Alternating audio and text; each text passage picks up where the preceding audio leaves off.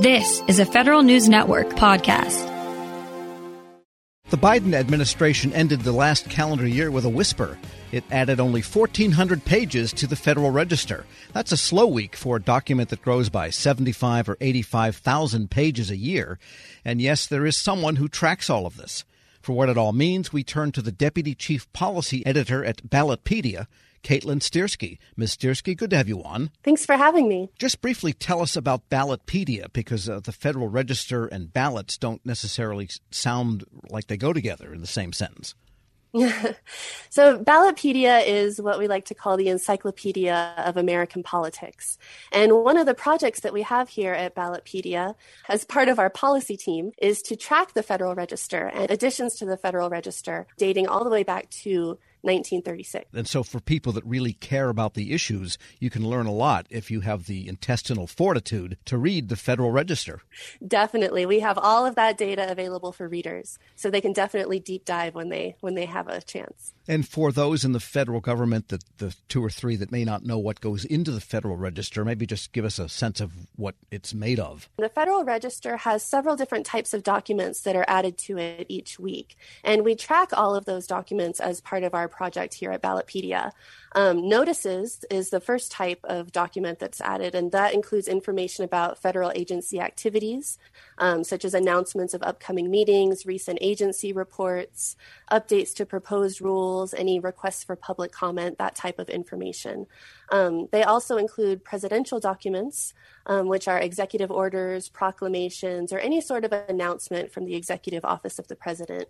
We also track proposed rules as well as final agency rules. Yeah, some of those rules can get pretty lengthy. I mean, say if CMS changes a rule in the way healthcare providers are paid, it could be a 300 page entry. Oh, definitely. Yes. So that means that prolific as the Biden administration is at writing executive orders, executive orders are really a smallish part of the whole activity, aren't they? They are a smaller proportion of the Federal Register compared to proposed rules and final rules, yes. And right. notices. Notices are actually the largest category of documents in the Federal Register. And you showed that in 2021, then, the Federal Register totaled 75, 74,532 pages.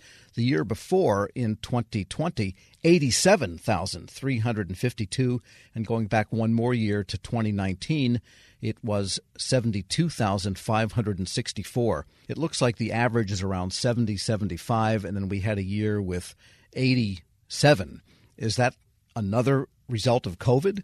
Interesting. That's actually pretty on a par with the page counts that we've been seeing in recent years.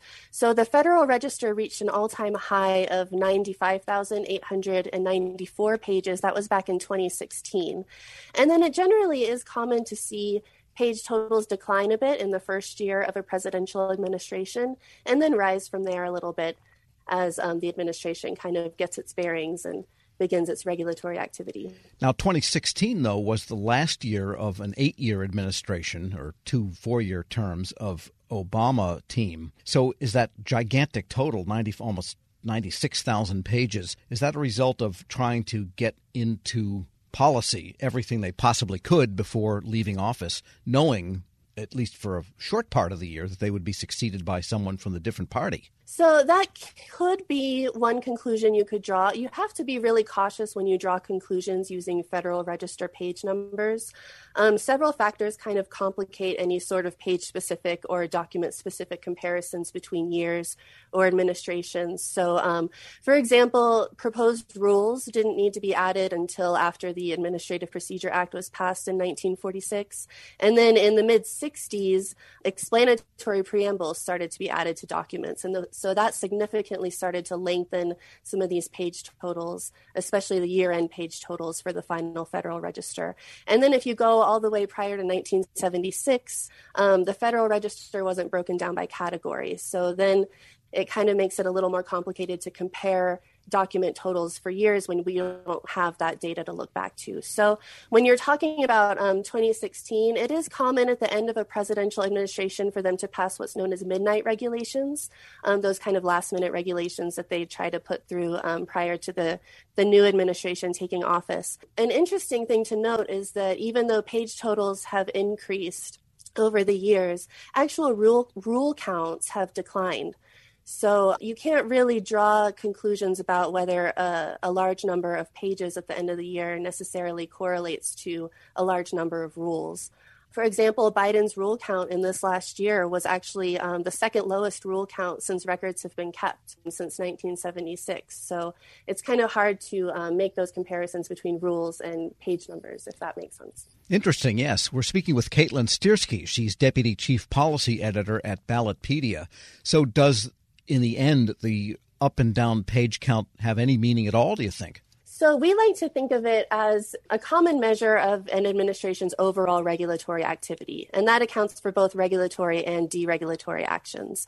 So it's kind of a large snapshot of kind of how a presidential administration is functioning um, in terms of its regulatory activity. But in terms of drawing any more specific or nuanced conclusions about what that might mean, it would take significantly more parsing out of the data. Sure. And if you have a last minute at the end of an administration stuffing of the rulemaking, you might have a equal reduction of the same rulemaking at the beginning of the next administration. Right, that's true. And we actually do have a separate tracking project at Ballotpedia, which is the federal agency rules repealed under the Congressional Review Act, which you know was in the news recently. Um, the Trump administration used it, and the Biden administration has also used it.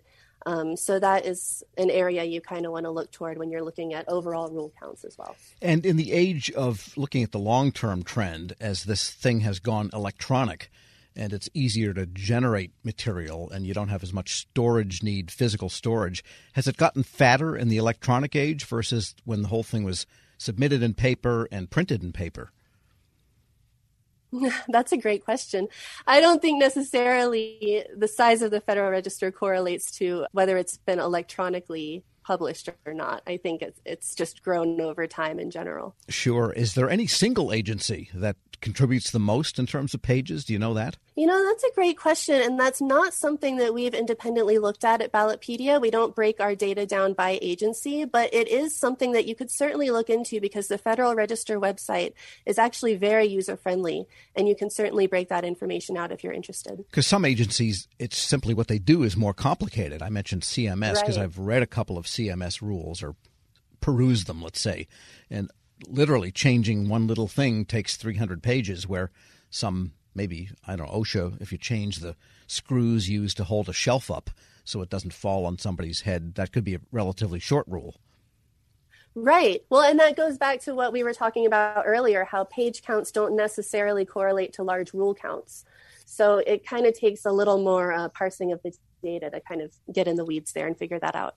And those prefaces, the explanatory prefaces you mentioned, they were added a number of years ago. But that kind of that idea then seems to indicate that rulemaking is written in such a way that you need an explanation to tell people what it is you're going to tell them in the actual rule or proposed right. Rule. Right. Yes. Um, if you ever take the time to to look through a lot of those rulemakings in the Federal Register, they can be very lengthy and they can be very explanatory. So they kind of hold your hand in a lot of cases and walk you through what the change is. In some way, rule changes read like legislation, where people think when they hear a grand idea of the purpose of a legislation, when you actually read the bills, you're just reading chapter and verse on citations of old bills, and it's almost, it's not almost, it is co- incomprehensible. And so the explanatory preface can give you the picture that they're actually trying to paint in legalistic language.